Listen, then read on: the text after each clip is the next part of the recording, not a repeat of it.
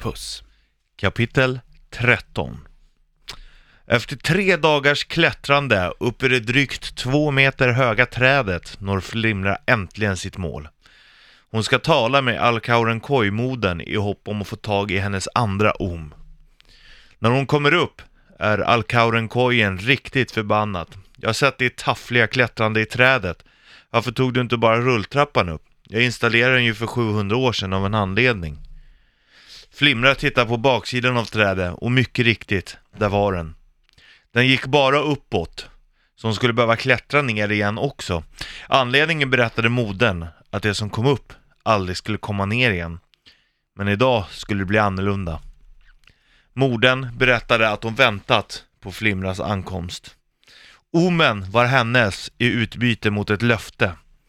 Att hon skulle ge modern ett rymdskepp så att hon kunde fortplanta sig om en evighet ungefär.